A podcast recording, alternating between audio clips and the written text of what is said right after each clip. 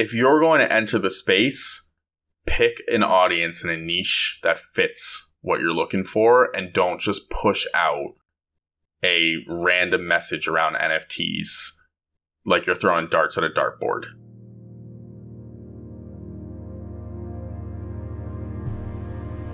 Welcome to the New Wave Entrepreneur, where we dive headfirst into Web 3.0, personal sovereignty, spirituality, and psychology. These conversations are unfiltered access to brilliant minds and actionable advice that will prepare you for the rapidly changing world. So, jump in. The water is warm and the tide is rising.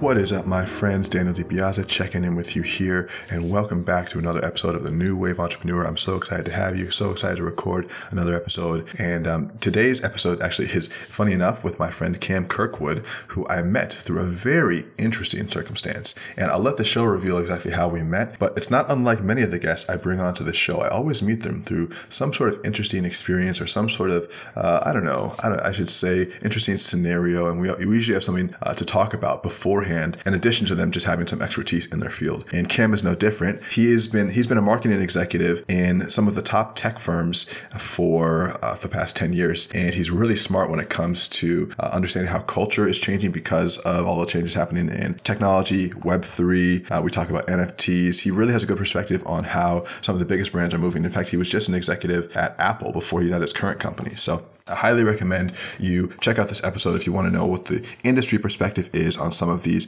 uh, most cutting edge technological changes. And uh, that's you know that's it. The last thing I'll say is make sure you're subscribed to whatever uh, platform you're listening to this this podcast on, whether it's iTunes, Spotify, Stitcher, etc., cetera, et cetera. You can check out newwaveentrepreneur.com to follow the podcast itself. You can see all the episodes that we post, uh, as well as some of the essays that I write, and you have access to all of the things that we're doing uh, within the community. So make sure you check out our newest workshop that's coming up. Uh, you can also access that at newwaveentrepreneur.com forward slash peak. That's the peak performance workshop for busy individuals, entrepreneurs, professionals who want to get a hold on their habits, who want to get more clarity on their goals and start executing, who want to uh, develop powerful routines for getting more things done, propel themselves, you know, move to the top of their field in business and work. If that's you, then that's what this workshop is for. Early bird tickets are on sale now. You get 100 bucks off plus a buddy ticket. So you can go to newwaveentrepreneur.com forward slash peak to learn more more about the Peak Performance Workshop. That's it. Let's check in with Cam and jump into the show.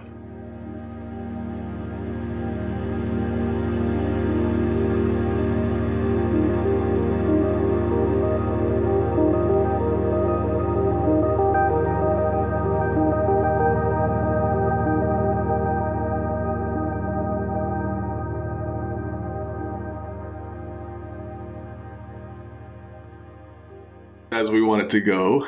You know, Most certainly. Before the show started, we were we were making notes, guys. The uh, that's the magic is the is all in the pre-production. What are we going to say? How are we going to say it? We're planning. None of this is spontaneous. Yeah, that's no uh, fun. Welcome back to the New Wave Entrepreneur Podcast. Uh, I'm so happy to have you here. You know, I was checking out the uh, the global map of all the listeners, in uh, that the show is now uh, touching. And I think we're at 95 countries now, which is pretty cool. In some really interesting places, like there's, you know, for instance, there's three people in Mongolia listening to the show right now. Who are you? Write in Daniel at newwaveentrepreneur.com. I want to hear from you or DM me. I want to know who in Mongolia is listening. There's two in Russia. How am I getting through the VPN? How? Thank you. Thank you for being here. Shout uh, out Mongolia. The show is truly, truly international. Uh, it's, it's produced overseas. is produced, uh, all our video content is produced uh, by, by Jake, who is living in Paris, and uh, by Risco, who's producing our audio, who lives in Estonia. So. Wow. Coming to you live from Oregon, and Cam, who we're talking to today, is in LA. Hello, I am in LA, only for a couple more days. I'm about to move my yes. whole life across the country. Soon to leave. Soon to leave, yes. You know, so the proper introduction for Cam is not his career, which is interesting. It's where we met. That's the proper introduction. sure. That is more appropriate and more personalized, I feel. Don't yeah. you agree? I think so. I think uh, Yes. it blends industries, Yes. right? You can come from all walks of life, and if you're someone who's pursuing growth and and uh, happiness, and just trying to increase your your overall, I guess, smarts, you know, you connect with people who are on that same level. Yes, uh, we met at a training program called MITT, which stands for Masters in Transformational Training. And think I knew this that. was a virtual. there was a virtual. You didn't. You didn't know what. That was that's what MITT stood for. I don't think I You cared. didn't. You didn't know that. How did you not know that? I don't know. it was a good time. Jeez, you didn't even do the. You didn't even read the package. Hey, I was Um, doing the homework all the way through though. uh, so, so this is a, a, a self development course which happens over a period of three to four days, and um, it is designed to break your limiting beliefs and shatter your self perceptions. But it is run in a very interesting way that I I feel borders on cult. I, I think that synopsis is is accurate. I would say that. Uh, what was your overall impression? You went a little bit further than I did. What, what was your overall impression of the of the programming?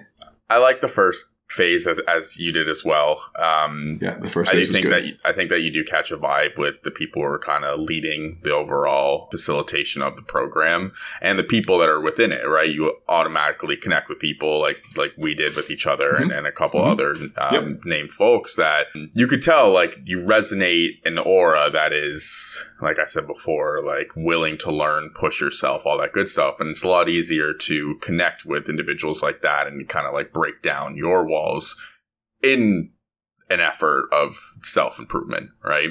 So that part was great. Um, the latter half, moving into the second and third phases, when to your point, got a little bit like Selly, a little bit colty, and you and I work in backgrounds where it's like, come on, like we know the psychology behind that, you know? Yeah.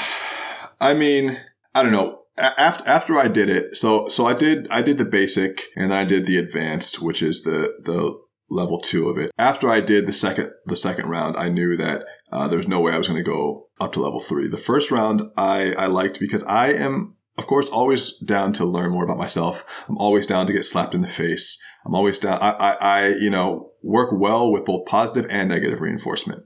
So I can be An encouraged important or I can trait. be, you know, yeah. In any You know, walks of life, okay. any types of business, yeah.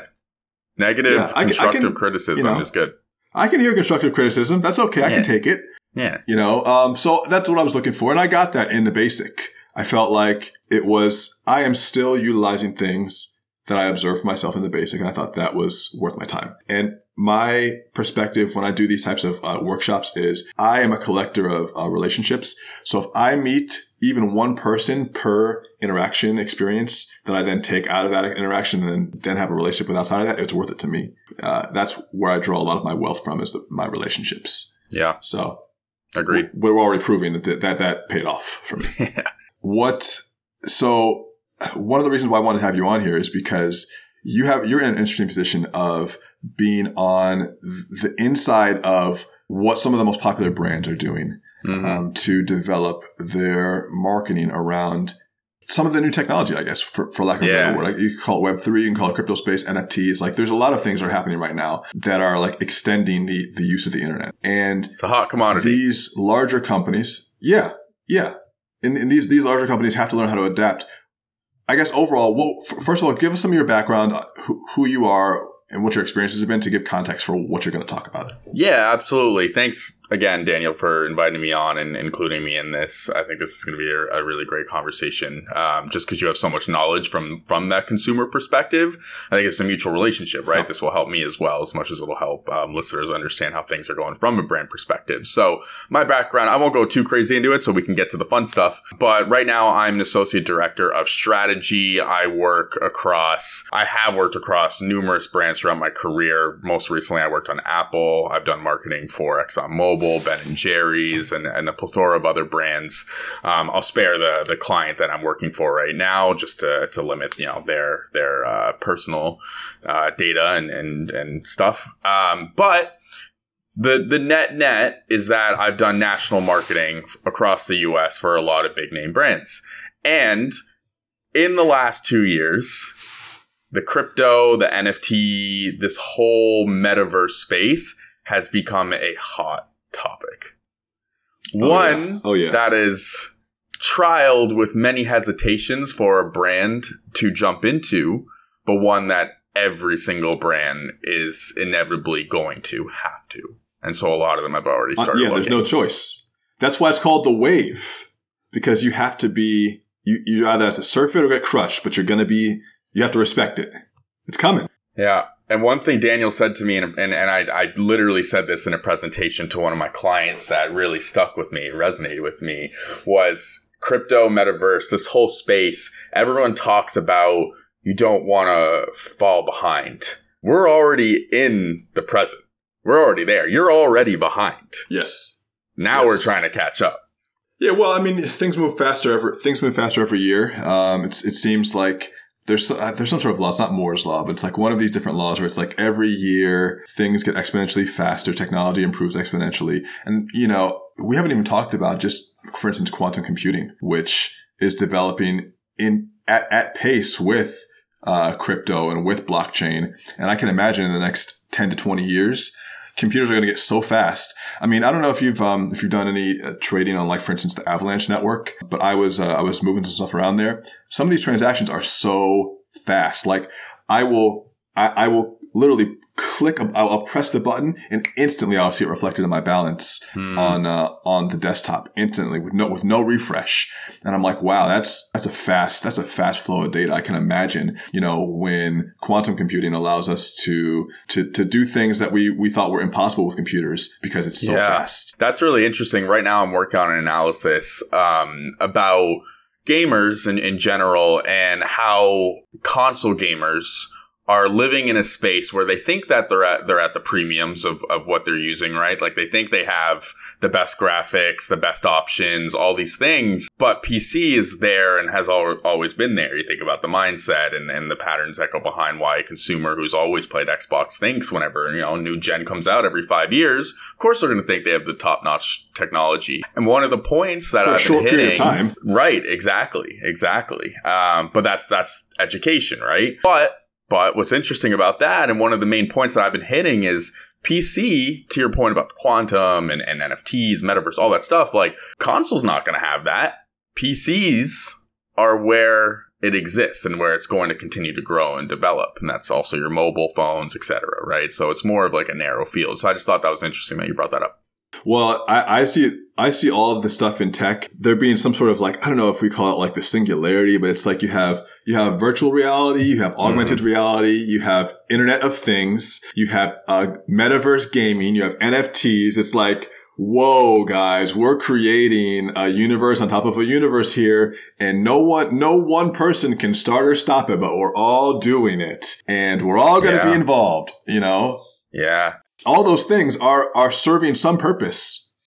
Absolutely. And what's fascinating about that, and what I've definitely noticed amongst partners and different companies that I've been speaking to, everyone quantifies and classifies the metaverse as a different thing. Metaverse, in some brands' eyes, can be as simple as uh, an online store transaction. It could be something where you are implementing VR, right? Or it It could doesn't be mean you have what to be in a freaking bodysuit and you Yeah. know. Yeah. or it could be that, right? And that's, I think, what people envision to be VR. I, I think where a lot of brands are seeing the future is is five to ten years down the line that you are putting on a VR headset and you are walking down an avenue in a shopping mall that's online, and then you're going Yeah. off the shelf Yeah. and picking out a product and having it delivered to your door, right? That's reasonable. I think uh, I, I I have an Oculus and I, I don't I don't love it. I don't love it. I the experience is fun, but it's just man, it's just one more screen to look at. But it is really really immersive. Sure. Totally. Yeah. And I think that's the scary thing for for not just the brands but the consumers, right? Is like when that adoption becomes more reality than your actual reality. That's something that we don't have to worry about, I think, for a long time, but probably in our lifetimes. Well, I, I was curious. I have to admit something. I was curious. I was looking at some porn on there. Holy shit! That I mean, that well, you know, I was thinking why it was dangerous is because porn is already addictive. it's but already when you bad. look at it on the VR, the it's, re- it's real. young men are not going to want to interact because honestly, man, the relationship aspect of being with a, a partner is the hardest part.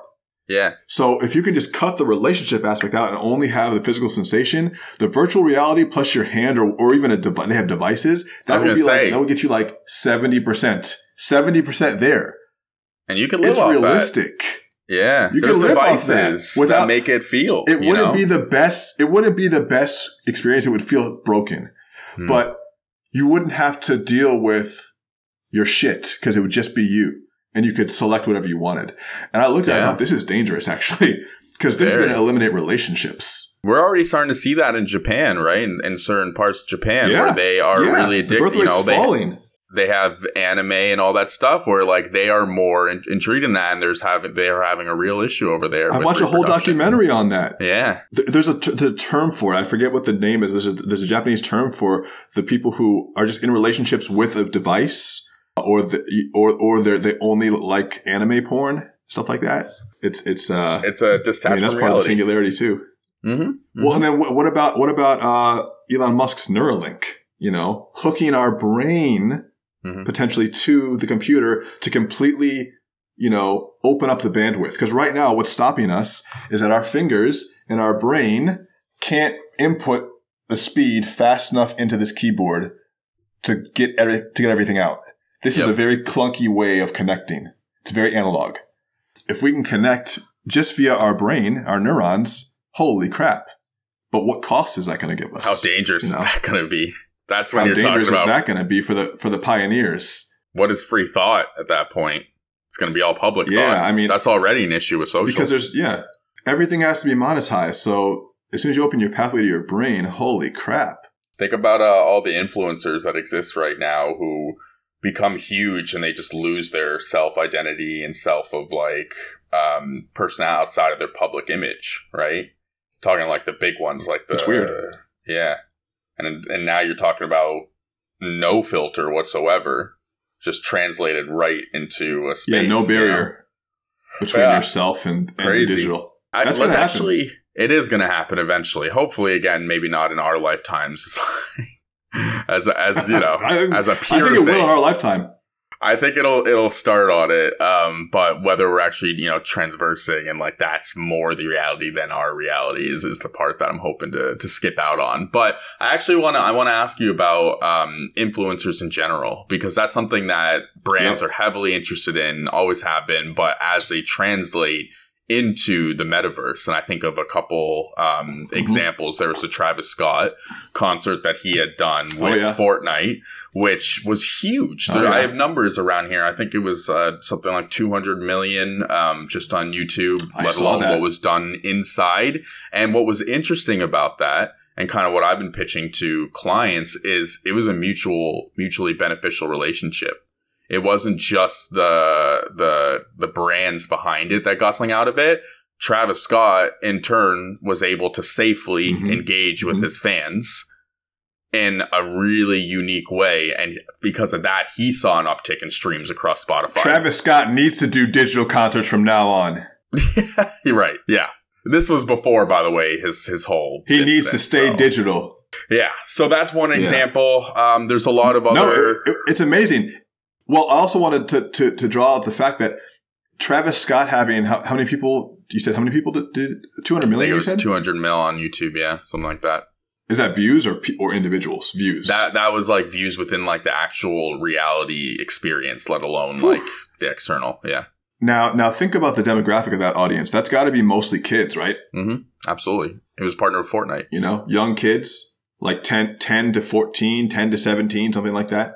Definitely a little bit. Yeah, probably. I, I would guesstimate between 10 and like 22 if we were to put a range. Interesting. That shows you where where it's going because you know I, I wasn't on there, but I'm 30. I didn't even hear about it. I wasn't a part of that. I wasn't even in, in my layer of uh, consciousness.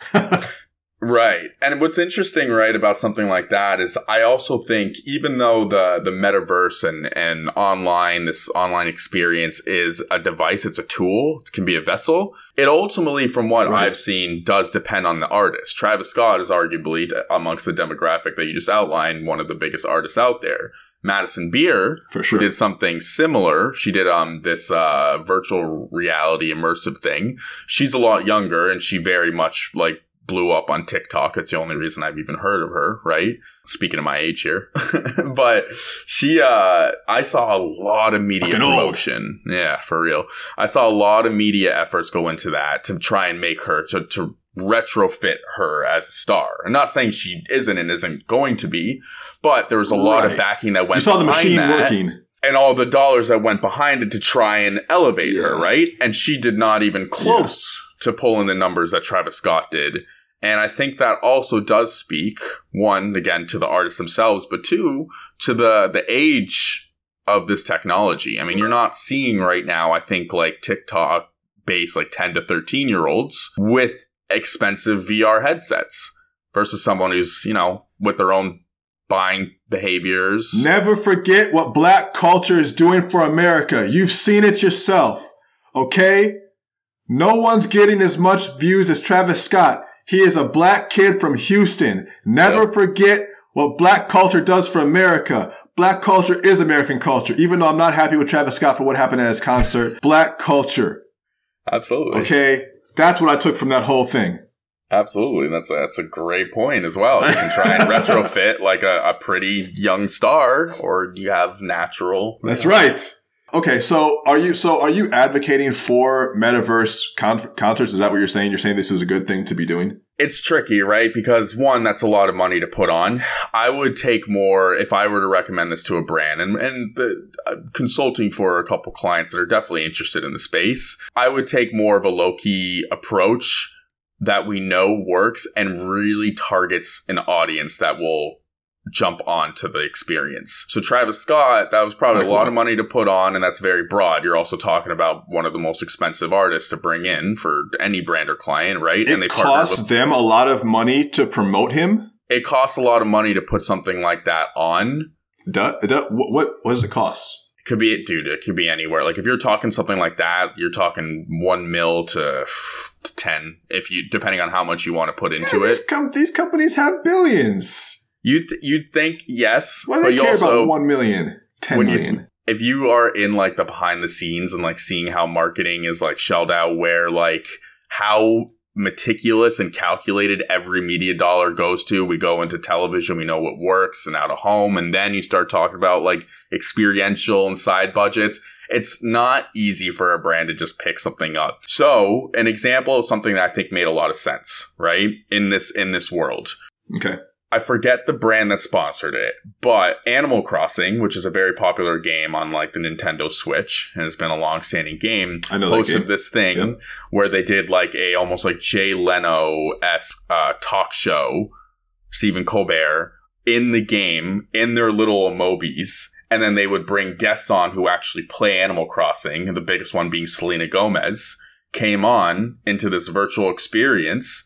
And then people who love, who are diehard Animal Crossing fans, got to log on to the game and watch it as if they were sitting in the virtual crowd as she was in her emoji form, cracking jokes and, and answering questions. And I thought that was Okay. really, really That's cool. cool. And That's cool. probably a limited budget. Like you could have gotten away with that because it was niche enough and it was also like it spoke to your audience enough. So that's a smart example.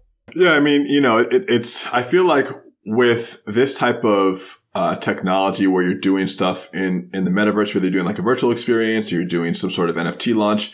If you're doing it right, you should be able to create a viral effect with it. You shouldn't have to spend millions and millions of dollars to make it work well. Like I feel like people they they're like they just try to blast it to death and make it so big that it can't fail. But it's like get creative with your marketing too. Don't just put it on every billboard. Don't just like try to paper the town with it. I've seen that. They try to force it. It's like watching like Justice Justice League or, or no, what is it? Suicide Squad. DC. Mm. They put so much fucking money behind that movie and they're like, this is the movie. This is the movie. And I watch this and I'm like, this is trash. I hate this script. I hate the way this is shot. I hate, you know, the storyline. You know, where's all this money going?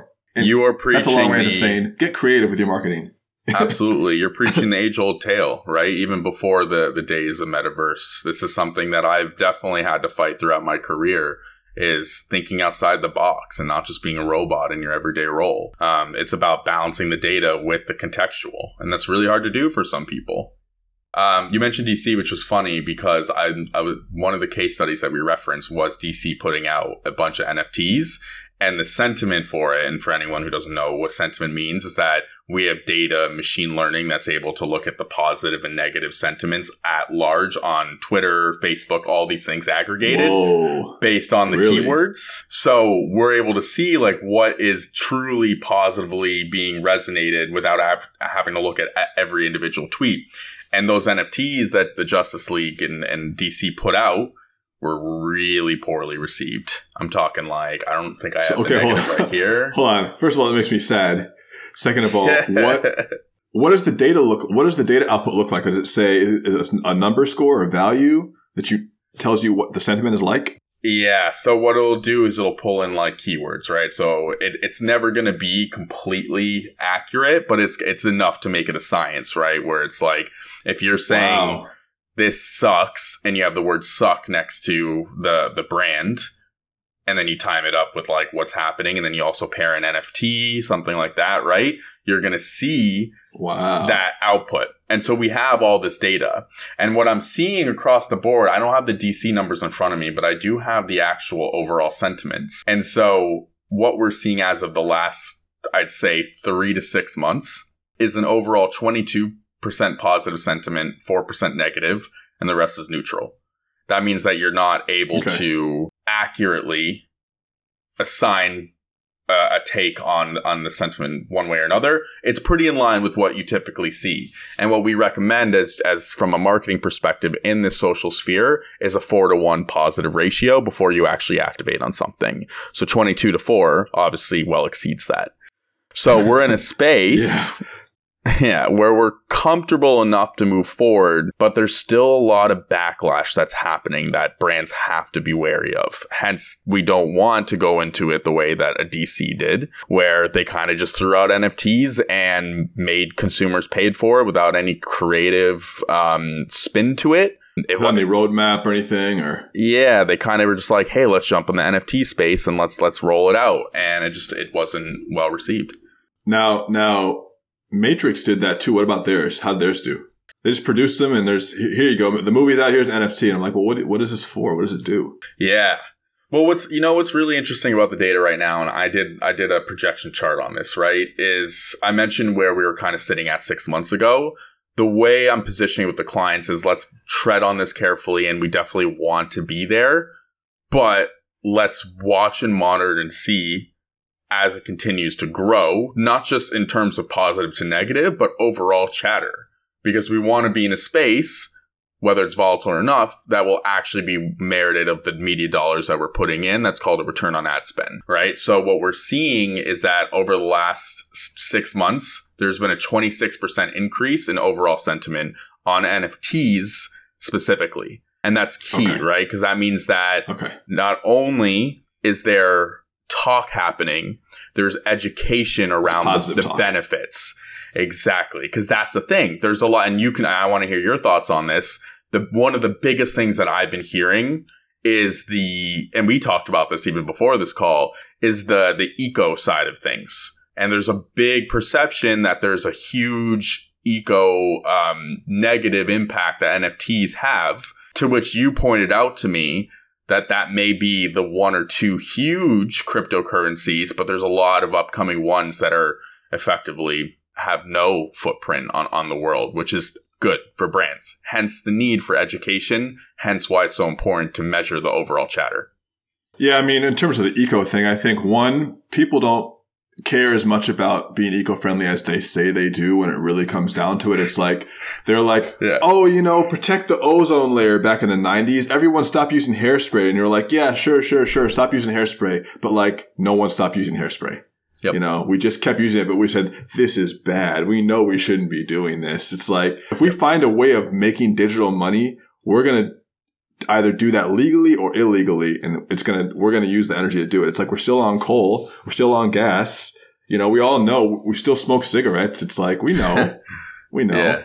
But, uh, yeah, I mean, so, so what, what I'm hearing is that like, just the entry into the NFT space, the entry into the crypto space, entry into the Web3 space is something that from a, from a big brand perspective, you're looking at as like almost just risk management and then allocating more and more dollars as the sentiment in the space improves and then trying to get in there first with innovative projects and things that are going to capture attention rather than just launching something and just, just to, for the hell of it and then it not doing well. You'd rather hold off and wait and do it well than be like, we're NFTing. You know, we're going to NFT. Absolutely. Otherwise, you face a Pepsi, right? What happened with Pepsi? The Kendall Jenner, where she's like, do you remember that? Where she like, go look up the spot because it was the most viral. Like, it was about two years ago. Did, did she? Did she? Was was there, was there a racist thing happening with that? yeah. Was it well, racist? it was more like that. she was oh, yeah.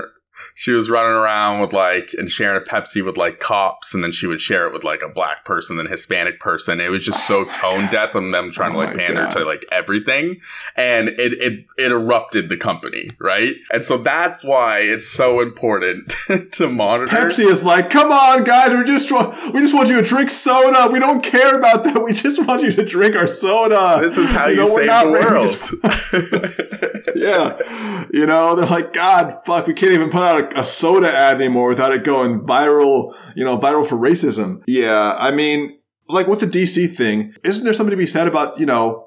Trying stuff like what just because they're DC, they they're infallible. They can't they can't do anything. You know, is, is, Yeah. is it okay just to try things, or wh- where do you draw that line between testing things and having it to go perfect?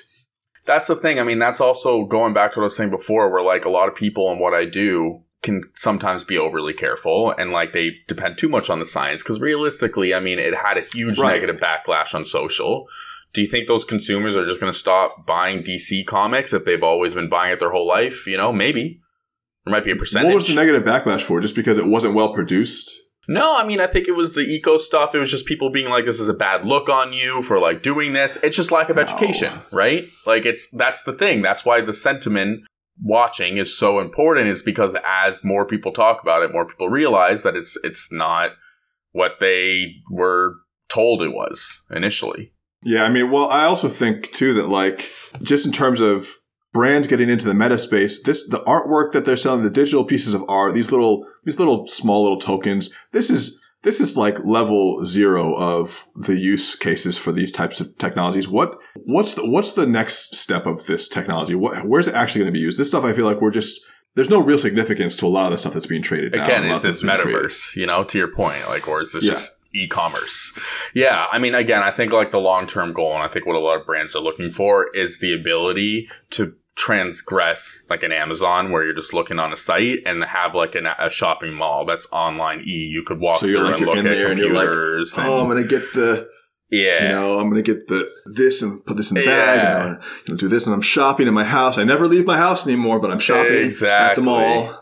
Make it as easy as going, And then possible. I'm picking up my my virtual groceries, and then Instacart comes with my groceries. I don't go to the store anymore. Exactly. Exactly. Holy and, shit! and have robots deliver it, not humans. Ho- yeah, holy And- and so, I mean, And there's- not even a grocery store. It's just a it's just an Amazon distribution factory. It's just a it's just a warehouse with all the products. Oh my god! Yeah, there's and there's no restaurants. It's all ghost kitchen, so it's all just in a warehouse, and they just send out you know Don Pablo's and you know Mister Mister Wong's and you know yeah, it's like mix and match. The KFC are all you know Yeah, I. I want a Burger King burger, but I want Oh. McDonald's fries. Make it happen. Oh, oh no, horrible. Yeah. So I mean, obviously, that it it it kind of is our future. Um, I think again, I don't think it's gonna happen for a long time. I mean, look how long it took to even get us to where we are, where we're getting more comfortable with a Tom Brady NFT and all these like big sports players like putting in their own coins and whatnot, right? Owning their own e teams, all that good stuff. That was huge in 2017 too, but a lot of people got clapped for that. 2017 was a real shady time, and it was too early. But when For a it's lot too early, to your point, right? Like Well, yeah. that's I mean, why. Why do you think some- Facebook it- rebranded as Meta? Well, it's interesting. There was a, there was a I don't, I'm not sure if you're following this, but there was the seizure of 4.6 billion dollars in stolen Bitcoin that that that a couple had been holding on to from a 2016 heist, and that's early stuff. And you know what I think when I see that, I think you know, okay, whoop de do, the Department of Justice got the 4.5 billion. You think that they're gonna just oh, we'll just we'll find the we'll find the owners of this, we'll we'll give this away. No, they're gonna keep it. They're just going to keep it in their Yeah. digital vault. And then they're still going to say, we're going to kill cryptocurrency, but we're going to keep this 4.6 billion. You know? Totally. Yeah, it's Put that towards our taxes. yeah. Okay, great. You seized it. Kill- What are you gonna do with it? Kill my taxes then. Didn't you just, you just got a $4.6 billion check, yeah. Joe? I think, I Um, just think it's, it's hypocritical. It's like, you know, the government can be anti-crypto in some ways and then, but they're happy to seize the crypto. You know? Is that anything like- new? they're- Like regardless of crypto? No. You know? So No, they're anti-drug, but they're happy to like seize the drugs Exactly. and sell the drugs yeah. and transport the drugs, and we know this. You you ever listen to uh, Reagan by Killer Mike? One of my favorites ever. Exactly what you're speaking to. Highly No. recommend. No, I haven't heard it. Go check it out Okay. after. Yeah, I mean, Um, well, I, I know, I know all about the Re- the Reagan the Reagan story with the drugs, but yeah, Of course. Yeah. I mean, the the war on drugs was just another way to enact slavery within the prison, right? Just through prison. well, and we, Um, you know, it's always a war on something. It's always like a, a Mhm. war on drugs, war on terror, war on a virus, but these are all in, invisible concepts. Yeah. And so when you're fighting something that, that's not even a visible opponent, the war is never over. or manufactured. It's very right? expensive. Yeah, it's Totally, it's a distraction at the end of the day. But I'm curious. So the the heist that you mentioned, right, with uh, the the Mhm. two wasn't the wasn't the girl Mhm. like an actual influencer on TikTok who like was like a trash rapper and that was her whole shtick.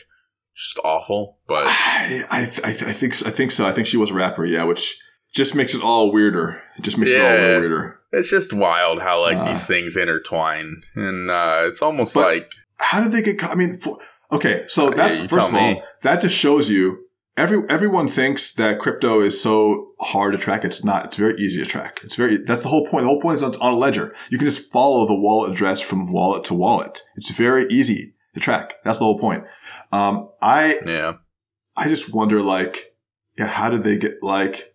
Man, I can't believe they got caught. I don't know how that happens, right? Well, actually, I heard that weren't they like trying to You like know? translate into like Walmart gift cards or something like that, and that's how They can't tra- a billion dollars in a Walmart. That's what they were like trying to funnel it into. yeah, Oh no! Get all it's your horrible. Pampers. Um. Oh god, no, it's horrible. Yeah, can I can I get a, just a ten million dollars in gift cards? You know, in one shot.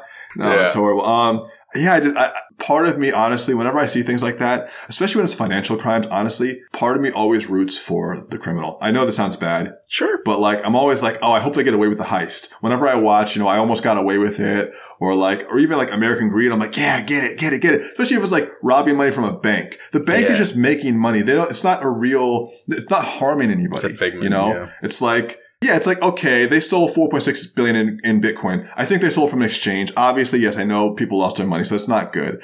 But it's like, you know, come on, it's not the just even even even Bernie, you know, even Bernie Madoff. I'm like, okay, he slipped up. He had a big Ponzi scheme. I know it's bad. I know it's Yeah. bad, but it's it's amazing what he did. It's amazing. So I, it's funny that you said that because I, I wasn't gonna say it, but it actually I was I was low key thinking that about the girl we were just talking about. Where it's like, hey, Yeah. you scammed out Rooting like five billion dollars, and you're making money Yeah, being like amazing. a trash influencer. Like at least you're hustling out there. Yeah, You know? because because the, the here's the thing: the government is such a, a piece of shit, and they're such scammers, and they it, they enforce this moral, ethical code on us. Like you got to pay your taxes, you got to be ethical, you got to be moral, and they're doing all this shady shit. All these other fucking uh, billionaires and trillionaires doing all the shady shit. Oh, and some some nor some normie still some some bitcoins and billion bitcoin, and now oh they're evil, and the Department of Justice got to take them down. Department of Justice bit- has been funneling trillions like an evil corporation for years, decades. So I don't care if Miss Trash Rapper steals some Bitcoin. I hope she gets it.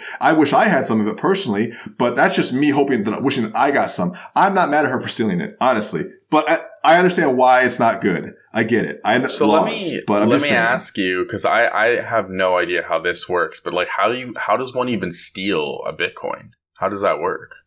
Uh, I mean, she just she stole. She she obviously like either because it was it was in an um it was in an exchange hack. So I think something happened in 2016 where one of the major exchanges I think was like I don't know if it was Bitfinex or one of them was hacked, and these two people were involved in that hack, and this is them transferring some of that money around from that hack. That would just be them finding like a, a, Mm. a crack in the code and being able to extract different money from diff- wall- money from different wallets, um, which you know is ultimately bad, but it because it, is individual people's money, so I understand. Yeah. But it's uh, you know it's like at the same time it's like man it's amazing what they do. And that's, I mean, that's a lot of money for like just seeing how much a It's a single money. a single Bitcoin is worth.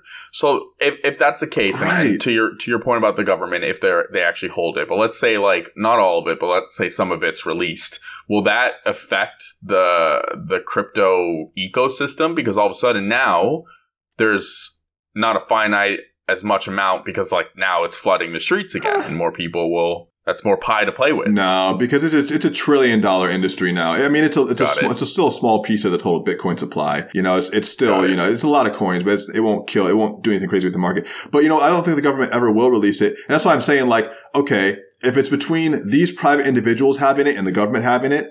Like, I don't want them to steal it, but if it's between those two parties having it, I'd rather the individuals have it. Because what's the government going to do with it? Nothing Mm, good. right. Yeah. I mean, but, you know. what can You they know, even do with it besides just sit on it? Well, Elon Musk said something interesting. I want to hear your take on this. Yeah.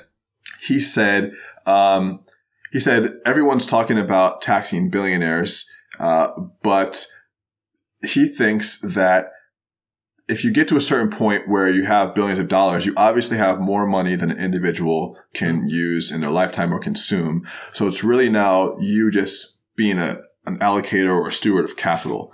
Mm. And that if he, as a billionaire, has proved himself a better steward of capital based on the results he's gotten than the government, which doesn't really prove themselves to be very good stewards of the capital, that he should be allowed to just keep that money because he obviously is better with it than they are going to be. What is your opinion on that? It's a slippery slope because, I mean, at the end of the day, while the government, I'm, I agree with everything you're saying. Like, they are an established entity versus like someone who could just, I agree with this. And, and to what he was kind of saying, and what I really like that he did recently was he was like, if I do donate 1 billion to charity, I want to see where every single cent goes. I don't want to see it run through like some third party Right. thing. Like, I need to know that my dollars are actually going to help the ecosystem lift. That I like. Because that means if he's going to Yes. pass it off, then I need to make sure. Because that was always my concern when I donated charity. Like, you've heard the, the scams where it's even on like a lower level in your local neighborhood where they, they just, they pocket it, right? Like, following that money, I think is key. Yeah, I agree. That's how I, think feel it's a about the church too. Of The course. church is a great business model. Of course. Oh my gosh. It's the best Isn't one it in- great? in, Think about it. human history, if you think about it. Joel Osteen is a mini a mini king. He The understands Pope. how yeah. he he can do whatever he wants, you know, in his little bubble. And and the amounts of money that these figures make and it's tax free because they all run it, they run it through the church. And that's how it is with big businesses too. Yeah. It's same thing with Jeff Bezos, all tax free. You Mm-hmm. create these entities. That is part of the system that you can love and hate at the same time because you love the fact that that's possible. The capitalist nature is like, yes, look at this. But Yeah. the hate is like, man, it's, it's not, not, not, not always fair, not ethical sometimes. Totally. And on your point, I actually heard something recently that piqued my interest and I don't know like the economy, like stuff behind it. This is just something that like I thought was interesting. They said instead of just taxing us on, on our wages, which obviously hurts like the lower and middle classes, what if you up the tax on higher luxury items? So when you're buying a Mercedes, it's just taxed way higher. That's going to affect the rich. Yeah. And it's not Yeah, going to yeah. affect like the, the lower middle class.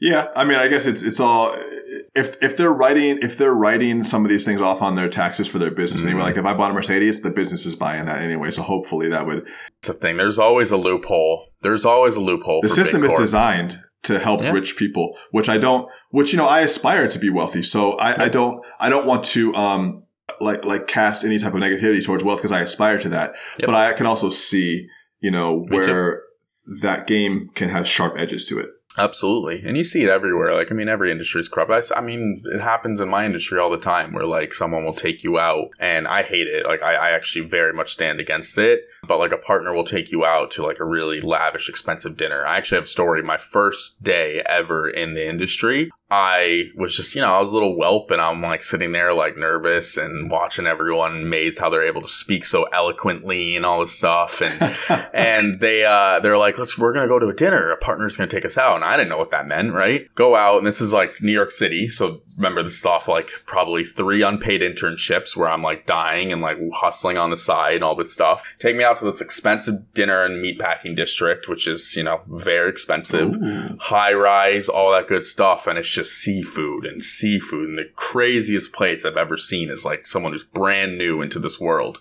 Um, at the very end of it, my like manager takes the receipt and he just like slickly passed it off to me to just look at the price of the bill because he was like, they're paying for it. And it was $3,000. And I just remember sitting there the whole night when I got home being like, I kind of want to quit. Like, this is so What? messed up. Because the wink wink is that we're going to give them $200,000 in media efforts. Right? So that the way I kind of flip the script on it is like, yeah, I work hard and it's nice to have like a, a break and stuff like that. Um, but I have like morals with it where I'm like, I'm not going to do it unless I'm working with you first, is one thing. And then two, like, if I have enough capita and if I like actually work my way up the way I want to in New York City, I want to change all that shit. You know what I mean? No more so wink so winks. you so so so what uh, bothered you about the wink wink? What what I, I missed that piece.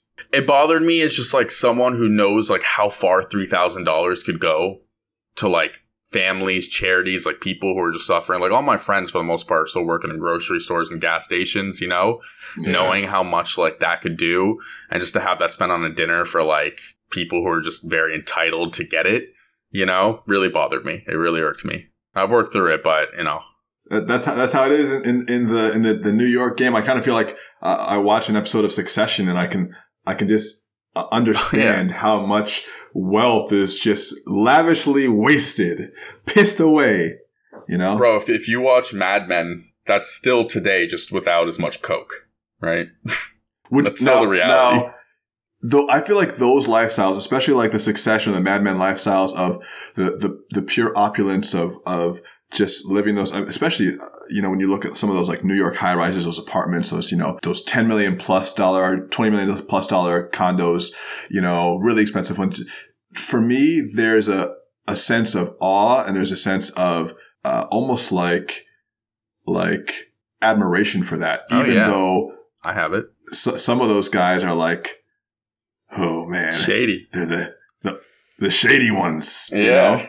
But you're right. That's my aspiration as It's well. top of the food I'm, chain, though, man. I'm looking at apartments right now where I'm like, I want to bouge up. Like, I'm not gonna lie, I've earned it. You know, Yeah. I make enough money for it, and it's it's it's it. There's nothing wrong with aspiring for suc- success and like getting to those levels. That's that's my ultimate goal right now in my life. It's the taking advantage and the entitlement that will always get me. Yeah. That's the part that kind of irks So- me, and you see it everywhere.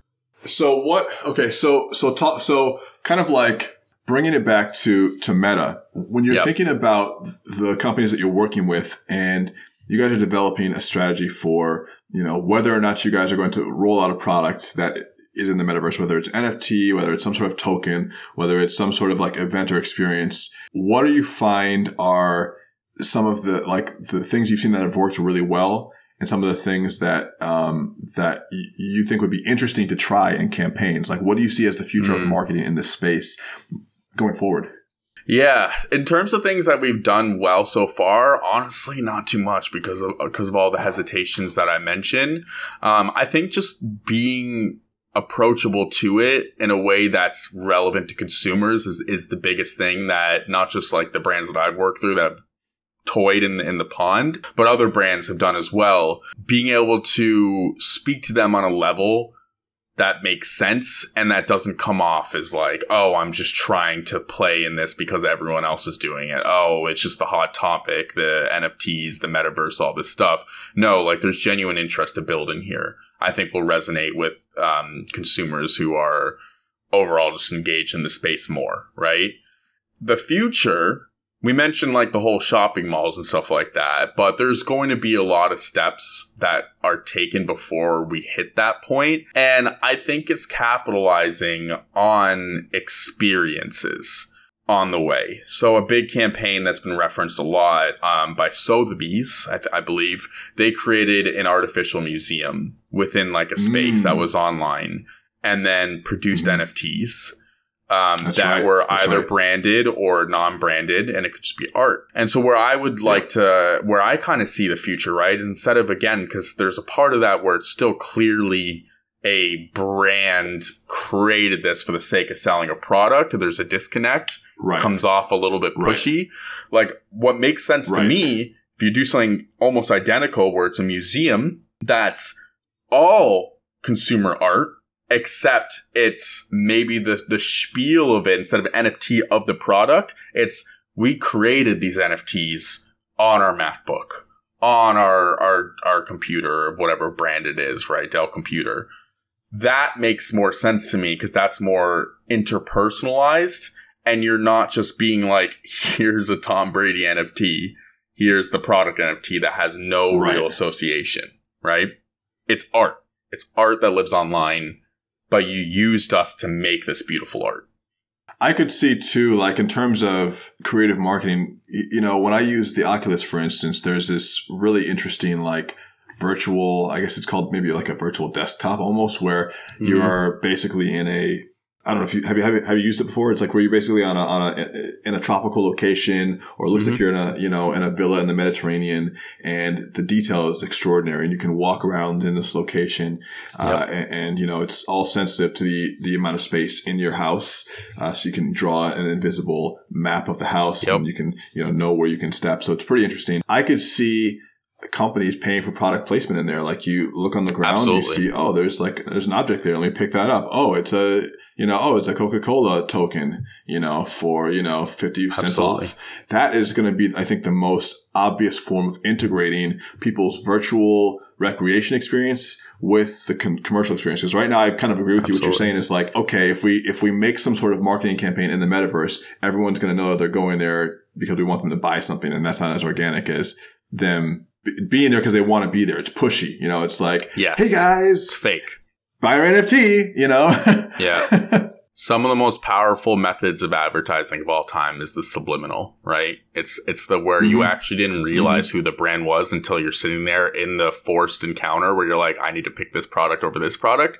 Obviously, I'm going to yeah. pick Charmin because it's softer, but you don't really realize that, right? What's you know, it's it's funny because this is a whole thing that has already happened through the gaming industry in game advertising. We've already walked through this ecosystem of what you're referring to, and it had a lot of trial and tribulations that the metaverse can now, if brands are smart, skirt around.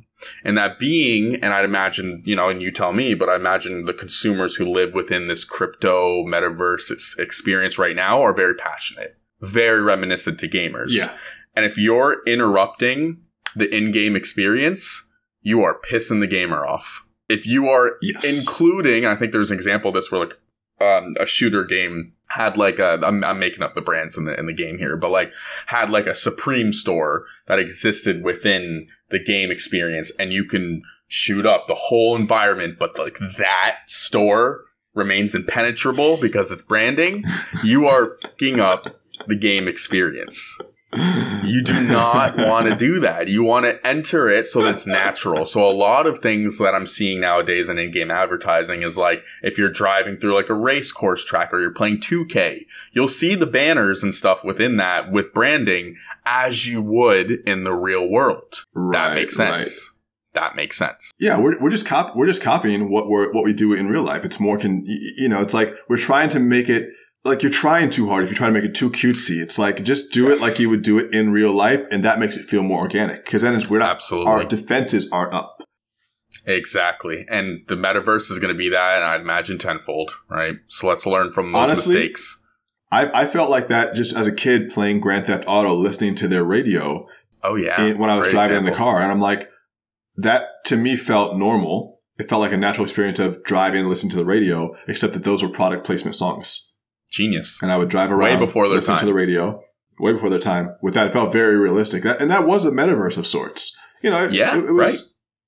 It was an early. It was an early metaverse because you, you kind of you had your own identity. You had, you had your identity there. Had side missions. Had Yep. you know free reign of the entire. Reality like an within a game experience. evil metaverse. yeah. Grand Theft Auto was just seeing how bad you could be. How bad can I make right, it? you know? right, right, right, You know, right. How many content? Yeah. Um, no, but we're on the same page, and it's what's powerful about that is like you as a consumer can recognize that, and a lot of marketers still don't. Yeah. It- well, y- you know, I think um, I I enjoy being marketed to if it's done well because I appreciate I the technique. You Mhm. know, I opt in. Yeah, but I, I respect it. You know, it's entertaining. Good marketing should be entertaining, absolutely. and uh, I think that's one thing that that's important too. Just uh, not taking yourself too seriously. You know, um, and and having a flexible approach to trying new things. So Just don't be stale. um, well, like like for instance, Apple's a good is a good example. You worked They're with Apple, best. and um, you know, they, now now would you say that their marketing is stale now, or what would you say about their marketing now? No, because they have like they have their marketing transgresses a campaign. They are the best for a reason. They are an identity. When the new iPhone comes out, everyone rushes to get the new one because it's part of their culture. If there is That to me is surprising. Still, you think? What happens? Do you have an iPhone? yeah, Do you when people message you and you don't get the blue message and it's green, does it bother you? oh, I always judge them. Oh, it bothers you me so judge them immediately. Oh, totally. Yeah, I know what type of person That's they are. They're a marketing. little bit what that, or if they had a Hotmail email address, which my wife has a Hotmail, and I say that's the one thing I can't stand about you. She got a Hotmail email address it, it shows that you don't care about the internet. It's all brand perceptions. That was not It done shows by that accident. You don't care about the worldwide. You have you haven't cared since the World Wide Web. App, the Apple thing, sure, but I don't. But the, my thing is, I well, actually, you know what? I can't say that. I can't say that. I was going to say that I, I don't. I don't want to give them any more money, but I'll tell you a story about Apple. I had. I was. I was getting militant with my relationship with Apple. I said I'm not going to buy any more Apple unless it's shares of Apple because I've given them so much money over my life. They don't deserve a penny more. They're a trillion dollar company. Fuck you. And so I went to the Amazon store, which is not like Amazon's any better, but I went to go get an Acer computer because I needed a new computer. My other computer broke. Long story, whatever. So I powered up the Acer. It was 300 bucks. I was like, man, that's great. The, the, the cheapest Apple's 1200 bucks. Fuck you. You know, I powered up the Acer. Within 10 minutes, I was like, this is a piece of crap. Can't use it. It's already freezing up. It wants to load Norton antivirus. You know, it can barely, it, it, it's already slow. That, that computer is sitting in my closet. I went and I got a MacBook Air the next week. And by the way, like a lot of these computers aren't necessarily a piece of crap. Some of them are for sure, but some of them are not. But you are programmed to the UI as if you were the the, the Yeah, programming itself. that's true. Your mind That fixated was to it. crap, but yes. right? So when you see something else and it feels that's the whole like the powerful thing be- behind like a brand identity. It feels inferior whether it is or not. That's branding. Yeah, it's true. So, well, I guess the, what what I'm trying to ask is, you know, with Apple's marketing, yes, they're very smooth, they're very good. You know, I, well, first of all, do you think that they're still innovative? Yeah, I mean, you could talk about it in terms of like the technology and like the things, but like if you look at like the difference between the Apple Watch five watches ago and this one, the only difference is like they've included like a heart palpitation thing. I have no idea, right? Right. But sleeker design, new things, like people are buying it. I would argue That's- the those most are innovative things, not in- innovations. Maybe, but I would argue the most innovative know? things in the world are what's selling the most. You can do creative I things guess. as like a low brand and like, oh wow, like and this stands out and makes PR news. Well, okay, here's what I mean. They haven't created any new categories recently. When they created Mhm. the iPhone, it was a new category of consumer product. They sense. haven't done that. And even the iPad, even though there were tablets before that, they really solidified that category as well. So Yeah. they just haven't been able to, to capture that again. What about the AirPods Pro? Uh, the Air, you know what I will say, the AirPods are have been their most, uh, I think, genius recent product. Two actually, but two of the things I'll say though regarding Apple, in almost in separate distinctions, is one, I'm, I'm concerned that the AirPods are probably not that good for you. I'm concerned that like Bluetooth is probably not that good for you as I wear this Bluetooth headset. I'm like, Yeah, man, it's probably yeah, not good for you. Yeah. So maybe I shouldn't be wearing them. But outside of that, the valuation of Apple, I was just reading, just their digital services business is worth, I think it was like 30 billion or something. Oh yeah, we're not even like we just haven't even hit on. services. I completely I worked on Apple TV Plus and I forgot to mention that. You know, that's even even if they're they didn't they stopped selling any iPhones, it doesn't matter. yes, Their digital end, yes, I, uh, iTunes, uh, Apple TV, Apple uh, iCloud, um, all that stuff. All the which yes, now I understand they're they're actually mirroring Amazon and they're actually mirroring each other because that's Amazon's model as well. It's just that A- Apple was later to the game, and Apple was focused on physical products for a long time. Yep. And and they found a way to blend those. yes,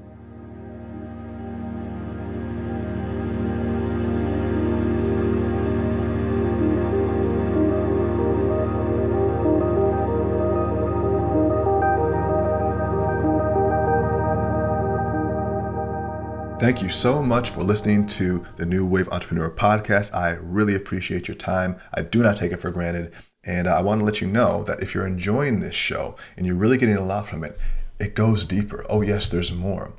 In case you haven't heard, we have an entire new platform called the New Wave Premium Membership. And this is essentially a, a, a new layer of content for members who really want to support the platform and get the most that they can from all the things that I've been teaching, all the guests I've been bringing on, and all the things that I've learned in entrepreneurship and life over the last, you know, decade or so.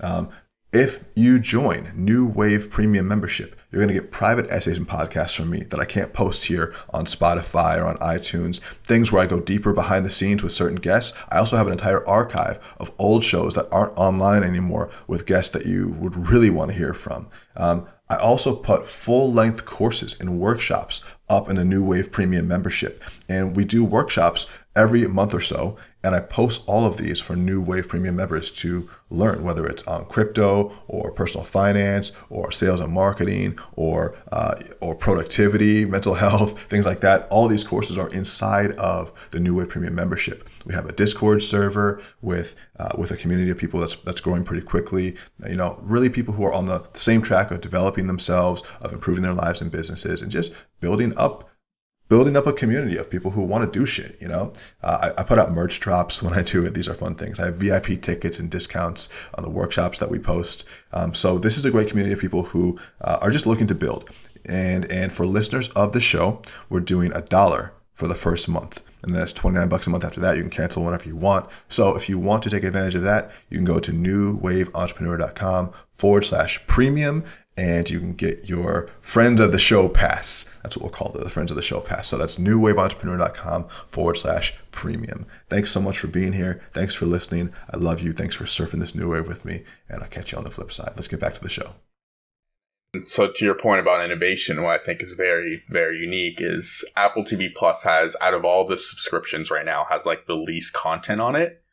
But once you're into that ecosystem, you're kind of hooked because they do something that a lot of other products haven't that I actually find really fascinating. Um, we did a little bit of research on it when I worked on it, but nothing too crazy. But if you watch like a Ted Lasso, which by the way wasn't developed or built under Apple, it was developed independently and then Apple bought them. All they did Right, was they- I have mean, them, yeah. and that's their biggest show, Stamp it. right? and all they did was they had them reshoot certain scenes where there was like a computer or a phone with the iPhone, with the MacBook.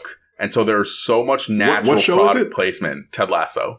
But this is all their shows. Ted Lasso on another show. Oh my god, if you haven't watched Ted Lasso, bro, that's next on I'm not. I'm not on. Apple TV. Yeah, you can get I have the so- I- subscription. it's that's the one I'm not on. first. Yeah, right. It's the one Okay. you're not on. It's the Um, one which on. speaks to the the ecosystem of this. I'm even on Disney too. Plus. I refuse Disney Plus, but yeah, that's what I mean. And so like you're going to start seeing other streaming services adopt that model now, right? So like Disney is a good example. I mean, they don't have physical products, but they can definitely in- introduce characters and certain like things throughout that's subliminal. Yeah. Well, I mean, they they do have. I mean, well, they though they have plenty of physical products. Of course, Disney does, right? Physical products, merch, distribution through their parks. yes, Uh, absolutely. you know. yeah. Yeah, it's, but it, it, it's. I guess it's blowing my mind because now that we're having this conversation, I was I was kind of dogging Apple and thinking, oh, they're not being innovative, but that digital services is really it, it's actually more lightweight to scale the digital in a lot of ways, and it's oh, yeah. less dependent on their partners in China and other places. Which you know, I know that their their handsets are still go you know growing, but it's like the reason I haven't updated my phone is why. Like, yeah, I can get my camera better. The, the new cameras are really nice, but it's just like, man, it's not any better. Thing, it's, yeah. it's just another it's like if you have one nice car, totally. Another nice car is just as nice. But again, that's branding, right? You need the newest it's one so that you sit on top of your society like culture pyramid. Well, but that's why I, why I encourage all my listeners. You know, this is part of the new wave. It's it's your mentality around money. It's looking at Absolutely. that and saying, I want ownership over this. I don't just want to consume it. I want to own it too. Yeah. And if you've contributed, I mean, I, I, I certainly don't own as many Apple shares as I have contributed to Apple. So I, I my goal is to have a thousand shares of Apple. Yeah. And and you know, they're they're at a decent price right now, but they have gotten so much of my personal money, yeah. I'm not preaching right or wrong. Like I agree with everything you're saying. It's it's it's more that it's been working and it, they're the best at it. I know. I'm, know? I'm just I'm I'm just preaching. I'm just no preaching. no because I agree with you. I mean, I'm preaching it. yeah, it's it is. But there's a, they, it's amazing that they've been able to do 14 variations of the iPhone, honestly. That actually yes. have to give them credit for. Yes. Because exactly. really what we should be looking at, besides, oh, Apple's not innovative, is the fact that they can get people to buy the same phone over and over again as if they were innovating yep. is just as innovative as them having created a new product. Because what are they going to do? Add a kazoo to the next phone? Add a fucking popcorn machine. It's like, no, it's a phone. right. But the fact yeah. that they can make every phone be an event with, through their marketing and people genuinely yes. want it and they make just enough incremental improvements to keep people happy is so yes. actually genius. And the reason yes. why they they are where they are. But RIP Steve Jobs. Fucking sociopath. And by the way, the more I think about Steve, I was watching um, was watching a comedy skit. Oh God, who is it by? It was by uh, it was by Bill Burr yeah, you watch watching Bill Burr? Oh, he's, he's, the best. he was doing a skit on um, on Steve Jobs, and he's like, "This is back in 2012 when Steve Jobs died," and he's like, "Yeah, I heard the Apple guy Steve Jobs died, and you know, everyone being so sad. I just thought, why? You know?" and he was just talking about how uh, Steve would basically just say, "You know, I kind of just imagined him being in a room and just saying, all right, guys, you know." I want all my music in here. Do it. you know, make yeah. it happen. I don't care what yeah. you need to do. Make it fucking happen. And then he comes up on stage like it's just him and says, look what I created. You know, I made this wonderful, you know, with yeah. just his name and just his face, uh, which is kind of in a way true if you've read his, his true. autobiography. He's kind of just like, you know, but there's you know, something that it. speaks to Shia LaBeouf. Shia, Shia LaBeouf. Just do it. do it. Um, do but there's it. something that speaks to someone that is they see an opportunity, innovation in their mind and speak yes, it to reality. Yes. Because would that be yes. a thing right now if it wasn't for that man specifically? Who knows? Maybe, right? But like that is really powerful, especially when people are sitting there saying you can't and this isn't possible. Speaking things and inspiring yeah. people, I think, is is um, a necessary skill to lead.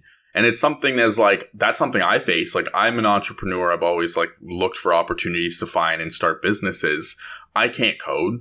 I've learned to uh, video edit. I've learned to obviously market. I've learned all these different skills, but coding is such an it's like a, that's a dedicated skill that you need someone who yeah. knows it inside out to help you build something. I have to lean on someone. I can speak something into existence, but I can't be the one actually behind the computer spending all my time doing this because I got I got I got to pitch the idea. I got to like work with someone else over here. I got to bring it to fruition, you know. I got to market it, all that stuff. I need someone who's dedicated on that.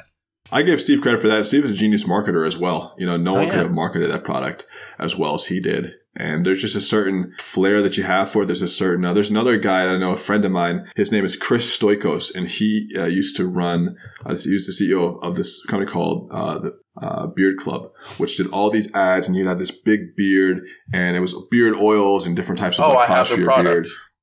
It's in, it's yeah, in my bathroom. Yeah. And yeah. yeah, he would do these crazy commercials where he'd be like, men, you know, and, uh, you know, uh, basically just like creating a culture around beards and manliness. And adopting um, the old spice he's just model. so yeah, exactly. Yeah, and he's just so good at that type of messaging, so good at that type of marketing, so engaging on it that, you know, those types of fire starters are great as visionary leaders for companies, and they're the people that Yes. attract the talent that want to develop the thing. And so, yeah, you got to have those two. But I think, but I think the public over overestimates, overrates some of these people. Like, oh, Steve, you're the one. Just like Elon. Oh, Elon. Like Elon's really Yeah. smart, but he has a whole team of geniuses working for him because he inspired them. Absolutely. You know? But he's not a, a really a scientist. You know. And this He this is a on it. great absolutely, and this is a great full circle what you're saying about like someone um like like your buddy that you mentioned, full circle back to the metaverse and what we were saying initially, right? Where it's if you're going to enter the space, pick an audience and a niche that fits what you're looking for and don't just push out a random message around NFTs like you're throwing Right. darts at a dartboard. Create create a whole well and you know like if someone's going to launch it, it really any project you know um to create a whole story around why you're doing it what the exact target is what the roadmap is for what this this nft project is going to unlock for its holders you know you have to put you can't just say we're dc comics we have we have batman Mhm. come get this nft i mean you can but you know one thing that i think marvel has been meticulous about just to contrast, and I don't, I don't, I'm not sure if Marvel has done an NFT drop yet. Have they? I'm not sure. Okay. Well, I'm not, I'm not sure, but one thing that I've been meticulous about, I've seen is weaving a narrative uh, Yeah. throughout all of their concepts, from the television screen, the big screen to the small screen to the digital, and then in with the Disney family. So they've really like they've crossed everything, and they've they've really made a tight web. Whereas DC can't even keep the same director or the same actors from movie Mm. to movie, and that has really hurt the continuity because I loved Christian Bale. I liked Ben Affleck a lot less, and I haven't seen Robert Pattinson yet in Batman, but that doesn't create, and they've always done that. It's always been like, okay, it's Michael Keaton. Okay, now it's Val Mhm. Kilmer. Okay, now it's George Clooney. You're like, okay, you know, it's like, Yeah. but, but look, look what Marvel was able to do, like 12 movies with Robert Downey, you know, look Yeah. what James Bond was able to do. So many movies Yeah. with the same, Daniel Craig's on like six now, you know, Absolutely. that creates that narrative, and it's like, okay, we can follow along, you know? What's uh Yeah. what's interesting about them is the culture imprint. Right? Like the Mhm. fact the thing that I love the most about them is that they've literally created an experience where everyone sits in the in the movie theater and waits for the credits to end to watch Oh, the last yeah. snippet. That's genius. And Genius. that's that's an Apple level play. That's an Apple level blue Genius. text bubble play. Yeah. And now I get mad at other movies that don't do that. Absolutely. If a DC movie doesn't put something after the credits, I'm like, fuck you guys. You suck. And it, it wouldn't have been that hard for them to do it. Yep. They don't. How genius, man. That's that's Marvel, building on something. the Easter eggs. Yes. All that stuff, right? That's speaking Mhm. to your audience. I was gonna say, well, I was gonna say, Marvel also releases like roadmaps essentially of these are the ones that are coming up in the universe to create cross promotion Yes. and future anticipation. Whereas DC is like, we don't know, we're gonna do Aquaman next. Yeah. it's it's it's Splinter versus this is like a whole Yeah. web. It's genius, Right. man. It's uh it's it's it's so well done. so well done and they create an identity for themselves um, and what's great about it right is it's what we were talking about before about hitting your audience and hitting your niche with those easter eggs but once you've done that and you have your stable base then you're able to scale it out to the general populace now everyone wants to watch spider-man because it's a cultural icon but you're still appeasing to the core fans with the easter eggs who are sitting in the movie hence you're hitting on a larger demographic while still appeasing your main base. It's genius. I was skeptical of uh, Disney buying up all those properties, but now I'm actually happy that they did it. I think they did a really good job at keeping the unique identity of the brands. I give them credit for that. The Star Wars, I felt like as they as they as they've continued to produce more, the quality has gone down a bit. Um, just because that story keeps being told the same story a lot. Marvel has been able to switch up their stories a ton, and it's been amazing. Star Wars tells the same story in three acts every time. What has been the best has been their TV stuff. Um, Mm, I've heard but that. I, I, I wouldn't even mind if if Disney bought DC as well. They could fix it. yeah. Then you're talking Yeah. about like competitors in the same place and stuff. And actually, that's a funny story because that's something that very much exists in like marketing right now. They're not really. Compa- I mean, they could be symbiotic. Yeah, maybe. I mean, then Yeah. now you're now you're hurting You know? like the core core demographic and like how passionate they are Maybe. about both. But because you know that that's also a marketing play in itself, like the feud. You know, like DC is better than Marvel, Marvel's better would than DC. who would buy well who would buy DC as a bigger company to to help to help them get some Amazon cohesion? probably. Amazon, would be my guess. be- Because Hmm. Amazon is now purchasing, I think they own the Mm. rights to like certain NFL games for next year, which is crazy. Because now you're gonna have to watch, streaming rights. yeah, and not all of them, but certain ones. So now, if you want to watch certain NFL, NFL games, you're gonna have to do it through Amazon. This is what I heard another podcast. Don't quote me because I don't have like the research behind it. But like, I've heard that's what's ha- that's what's coming. What what do you, what do you think about it? Amazon's reach is so tremendous now. Do you think there's a point where it's like this is uh, uh, dangerous for society? Depends on how you want to view dangerous. I mean, it's it's like what we were saying before. Where We were saying we'll opt in because we're wary of it at this point in our lives. Like we know, um, it's like I literally my job is to target based on like data and the way you act online. Now we're not hitting you personally. There's like hash cookies and stuff, so we don't know it's Daniel DiPiazza that I'm hitting, but I know it's it's people like you and you will fall within that bucket. So how sketchy is that? It depends on how you want to take it. So I think it's the same story as as you know Amazon owning and running things like that. Yeah, I, I sometimes I think about the what it must be like to be in the mind of someone who has created this this beast. I know that it's always more than one person, but it's just interesting to think about what your motivation would have to be to to create this type of li- living organism. Basically, it, Yeah. it, it's there must be an insatiable urge, an insatiable, incurable urge for Power. more. for power. The part the part that gets me, the part that I hate in all this is the exclusivity. And it started with music and, and for the most part, thank God we like worked our way out of that. Um, but when like iTunes bought up the exclusive rights to Drake's album, and then Tidal was doing Jay Z and Kanye West, and now Yeah, all of a sudden yeah. you're paying for three different music platforms just to listen to singular albums. That was awful. Right. We moved out of that, but now And- and- TV's doing it.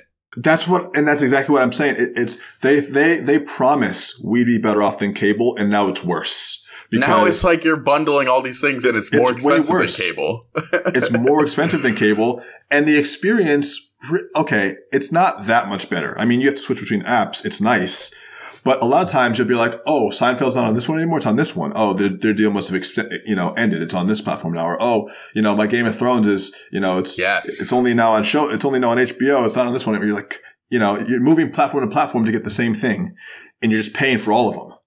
Absolutely. And it's also like without giving any data away, because this obviously I can't talk too much, but like on Apple TV Plus, it's like it's how much is it worth for like the adoption for how much you're paying to like bring someone on when like you give free trials and they're probably going to use up the free trial and then jump to like a new one because the content over there is better.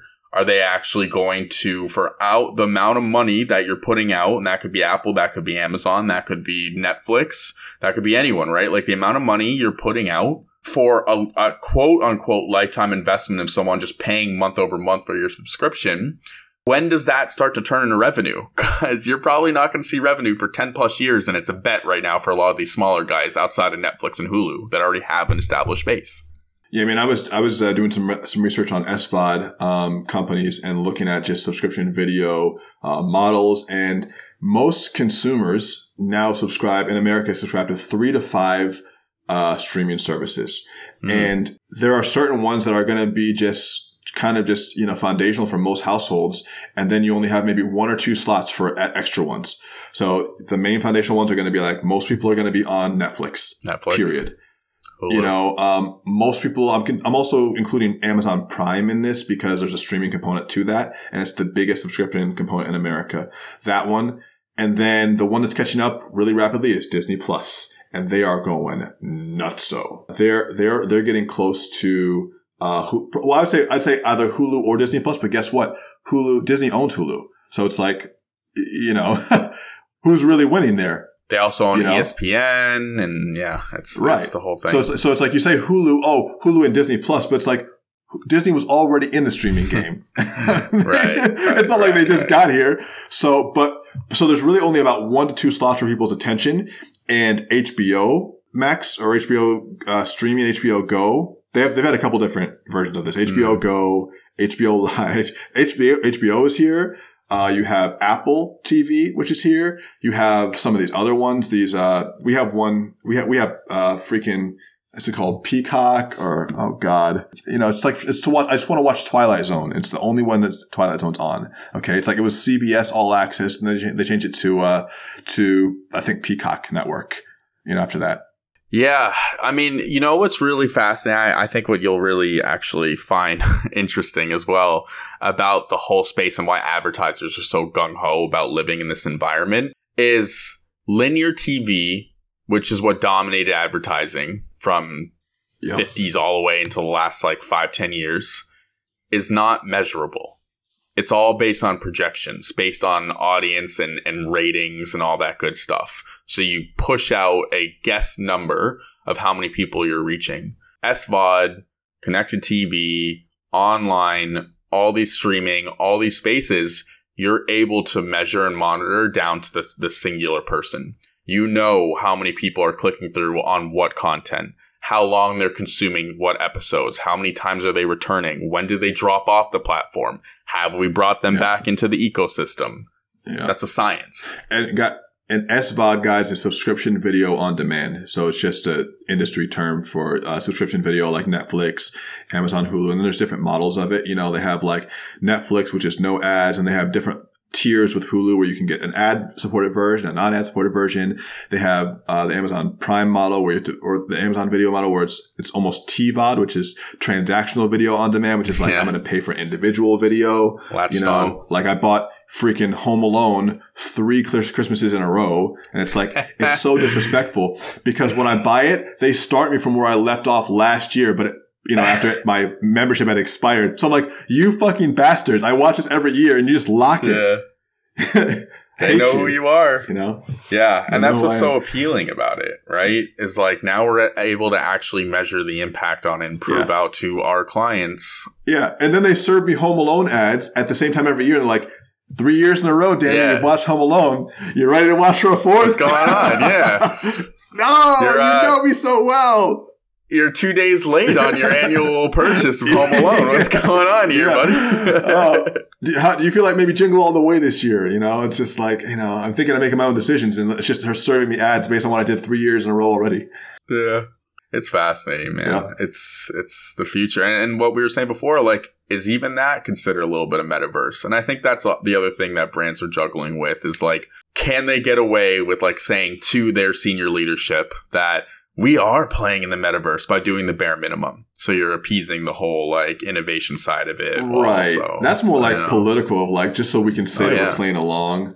There yeah. are some brands I think that are taking more risks than others. Um, sure. I don't. Can you name some of them? I don't even know which ones they would be. Which ones are like really jumping in head first and like going hard?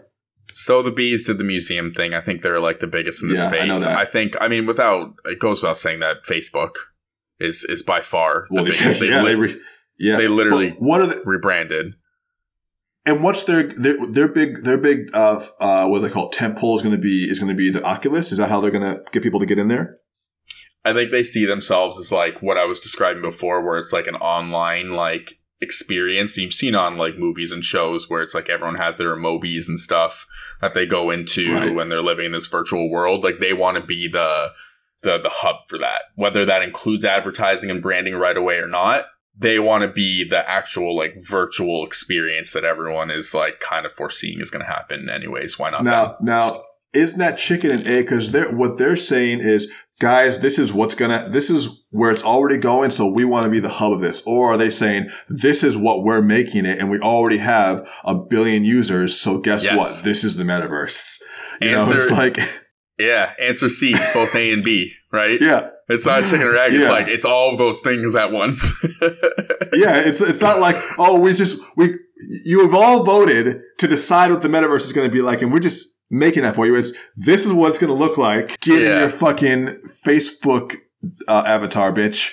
This is what yeah. it is. They already have, choice. and it's genius because they already have the ecosystem, right? It's not like they're creating this user, from scratch. Yeah, yeah. Now it's just about it's scary, assigning yourself. You know, the, and, and I would say that they had an issue. The, the one thing they don't have is they don't have really true dominance over some sort of physical handset device like Apple does, or even Amazon to a certain extent with some of their, you know, uh, their stuff, but they do have the Oculus, and that's that will grow. They tried Facebook tried with their portal thing too. It's like this, you know, this like it's like a tablet. You could FaceTime call people, but with Facebook using Facebook Messenger. They tried that a lot. I don't know how successful that was. They've, they've been trying to get into VR, Internet of Things. I think people yeah. are still on the fence about the Oculus, but I'm not sure what the, what the growth numbers are. And even then, like just because they don't have like a handheld thing, like that's just a tool, you know. Like they're literally trying to create yeah. an ecosystem. Like you're going to use an iPhone or a Samsung device to tune in to Facebook or Meta as they deem themselves, you know. But they, but we saw how much of a beating they took in Q4 just when Apple and other oh, yeah. companies didn't let them advertise as easily. So they're not. They're heavily dependent on these other platforms, you know. Yeah, and, it's uh, um, that's definitely one. They lost a lot of money. Yeah, that's one big knock on Apple for sure is they dominate the app ecosystem, and if they don't feel like you're, um, first of all, if you're not paying the the pretty uh, transparently egregious rates, where I think it's like thirty percent of the revenue, right, to just live on their platform, then you're kicked off. Um, which is what uh, what Fortnite, I forget their the owner of, of Fortnite, the the aggregator company, like they don't exist in the Apple ecosystem anymore, and there was a big lawsuit that went along with that because they were like, "Hey, we're promoting this on our own platform and people can download our apps. Well, you, you, know, you can thank Mr. Uh, RIP Mr. Jobs for that. That was his whole idea. His idea was, you know, we're going to charge a 30% royalty. And on top of that, you don't even get the customer data. We get the customer data. So New Genius. York Times, you want people to get your New York Times, we're going to charge you 30% of their subscription fee and we're going to keep the customer. And that yeah. is ruthless and genius. Going back to what you were saying about like low key cheering on the villain, like how could you not admire that? Cause that was yeah, how could you not, total yeah, like, move. Is it evil? Absolutely. and, and, and you know what? For anyone who's listening to me and criticizing me, that's the reason why they make shows like Dirty Money, okay? Because people obviously do cheer for the bank robbers.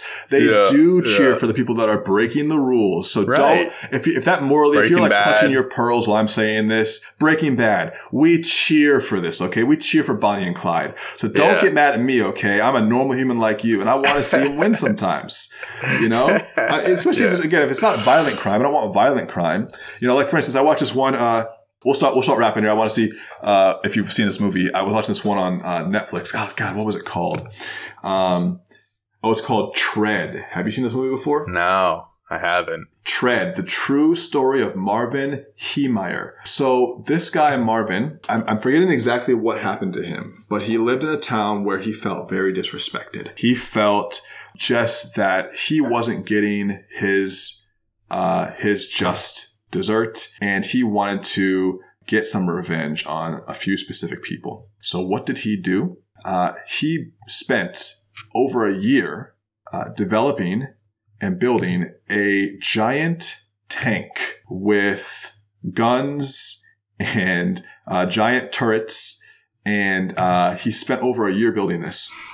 Sheesh. And he hid it from everyone, and he went on a rampage where he then flattened buildings in the town and just destroyed multiple different homes, businesses, buildings. God. And uh, I think he killed some people too. Then the police came for a standoff and he took out like 10 plus police cars. A whole SWAT team had to come and take him out. Holy cow. And he built all these different uh, defensive systems in there, air conditioning units, machine guns. And, um, you know, eventually they, they were able to take him out. But I was watching and cheering for him the whole time.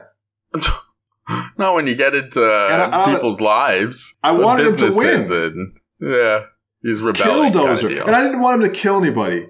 Yeah, but right. sometimes it's like you see the Joker and you think, yeah, you know what? People were making fun of him. Right. That right, that talk show right, host was making fun of him. Right. Right. Right. You should, right, you know, respect these people. Yeah, it's anyway, rooted in something. It's like it's my... like the uh, the Joker movie, right? Where like I didn't. I actually didn't watch right. it, but Joaquin Phoenix, like you root for his character because he was like yeah. bullied and mocked and all that stuff. Yeah, even though he ends up being like yeah. a psychopath. totally. Yeah, I mean, you obviously like you, you don't want to uh, you don't want to hurt anybody, but the underdog is is everyone is yes. felt like the underdog.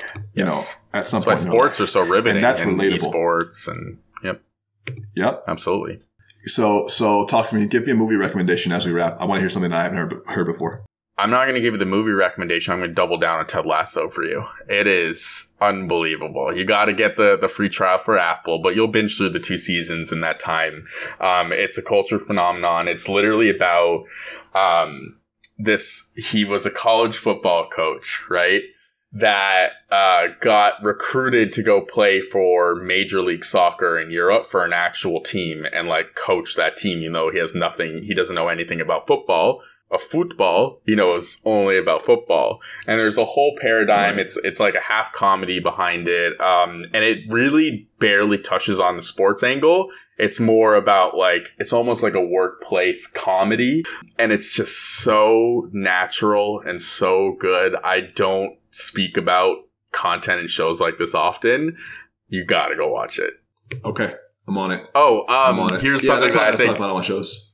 Here's something that I think will uh, catch your fancy. Um, oh my god, what's his name? Like the actual uh, Jason Sudeikis is is the lead in it, and he won the Emmy or the, I forget one of those like awards, right? And he was so sure that he wasn't going to win it that he just came on completely stoned.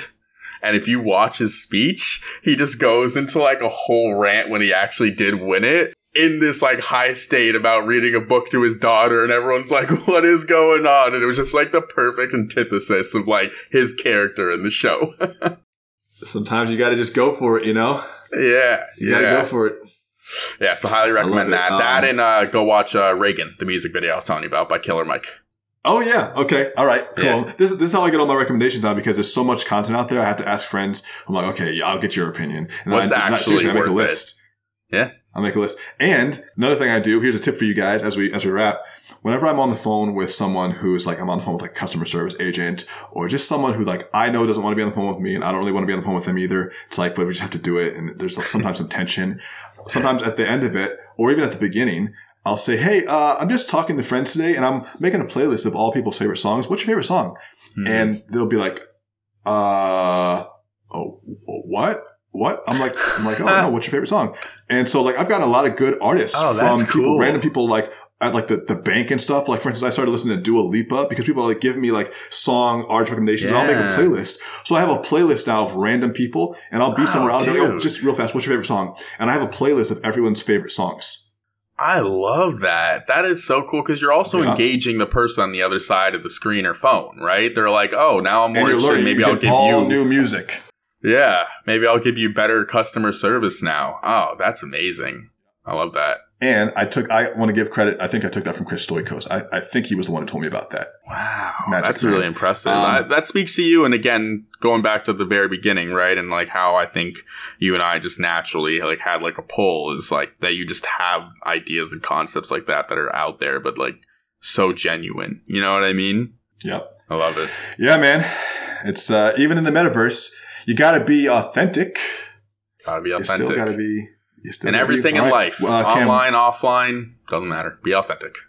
do, do you do you have a, place people can find you? How can they contact you if they want to? yeah, you to can you can maybe even hiring follow. Yeah, you can follow me on Instagram, cam underscore Kirkwood underscore. Again, um, I'm going to be releasing a podcast reminiscent to something like this, but focus more on the media side. So, Daniel, you can absolutely expect guest appearance on that to speak about your specialty in this space. Um, so, mine will be more about just general media, but this is obviously going to be a big topic. Dope, man. All right, we'll put it all in the show notes anyway. We'll put links to all your profiles. Uh, much love, you. guys. I will catch you on the outro of this episode. Peace. Thanks all.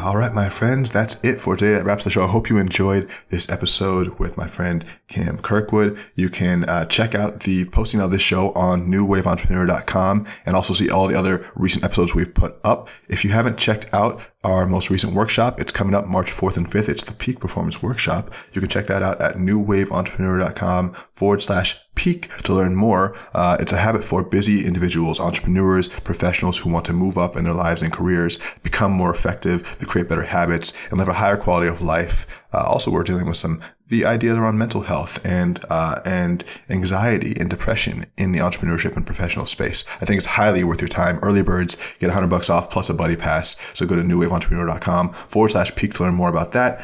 That's all I got for you. I will catch you on the flip side. Uh, tomorrow is tomorrow is Throwback Thursday, so we'll go from there. Much love. The water is warm, the tide is rising. It's time to jump in and surf this new wave.